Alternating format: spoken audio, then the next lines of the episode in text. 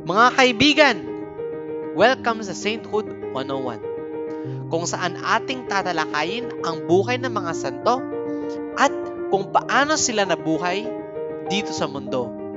A life of virtue dito sa ating mundo. Alam nyo, isa sa mga favorite kong Bible verse, I think siguro some of you familiar kayo dito, is taken from Jeremiah 29.11. Kung alam nyo to, pwede nyo kasabayan kung trip nyo. Sabi dito, For I know the plans I have for you, declares the Lord. Plans to prosper you and not to harm you. Plans to give you hope and the future. Naisip ko tong Bible verse kasi and I decided to link it to our saint for today kasi above all things he trusted God and left what what his uh what his father had prepared for him when he was still young. And ang saint na yon is none other than Saint Francis of Assisi. Siguro kilala niyo siya for his prayer, Lord, make me an instrument of your peace. Uh, where there is hatred, let me sow love. But we will dive into that later. Pero for now, let's talk about how he left ang kanyang belonging, how he left his life as a rich man and devoted his life to God. Pero there are other ways we can devote ourselves to God. No?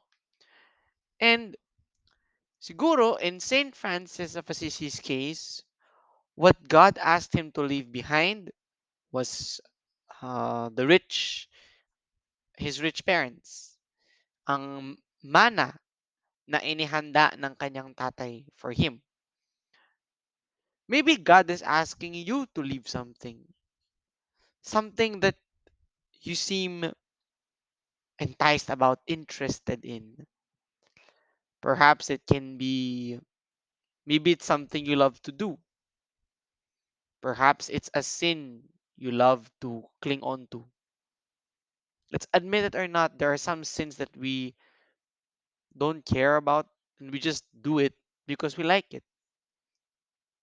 Like, for example, we like to fantasize. Maybe some of us, maybe you have those kinds of issues. You like to, you like, you have sexual fantasies. You indulge in sexual pleasures. Maybe God is asking you to leave that and follow Him. Or maybe there's that hardness in your heart. Maybe there's baggage in your heart. Baggage na ano, baka meron kang hindi pa napapatawad na tao. Baka merong kapang hindi ka pa nanghihingi ng patawad. God is asking you to leave something behind. And what better way to respond to his call than to emulate Saint Francis of Assisi, who immediately said yes to God when he was asked to leave yung mana na iniwan sa kanya ng tatay niya. Hindi madali. Imagine, his father is a silk merchant, one of the richest in the village. And yet, God asked him to leave that life and devote it to him. Like I said, maybe he's asking you to, this, to do the same. To leave, let's say, some baggages that are heavy in you. Baggages you just can't seem to let go of because it's painful.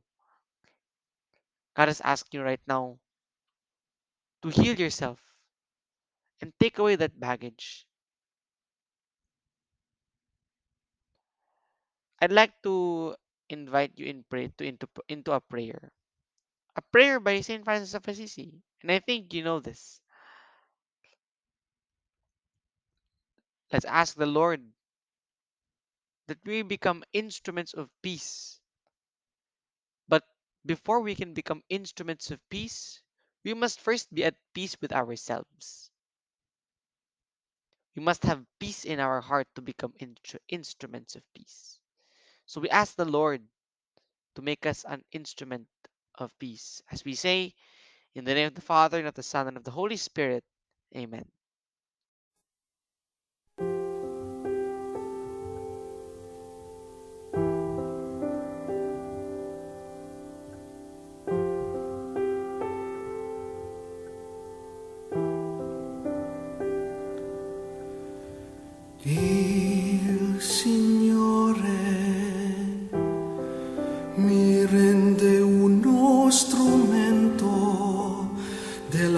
vostra pace.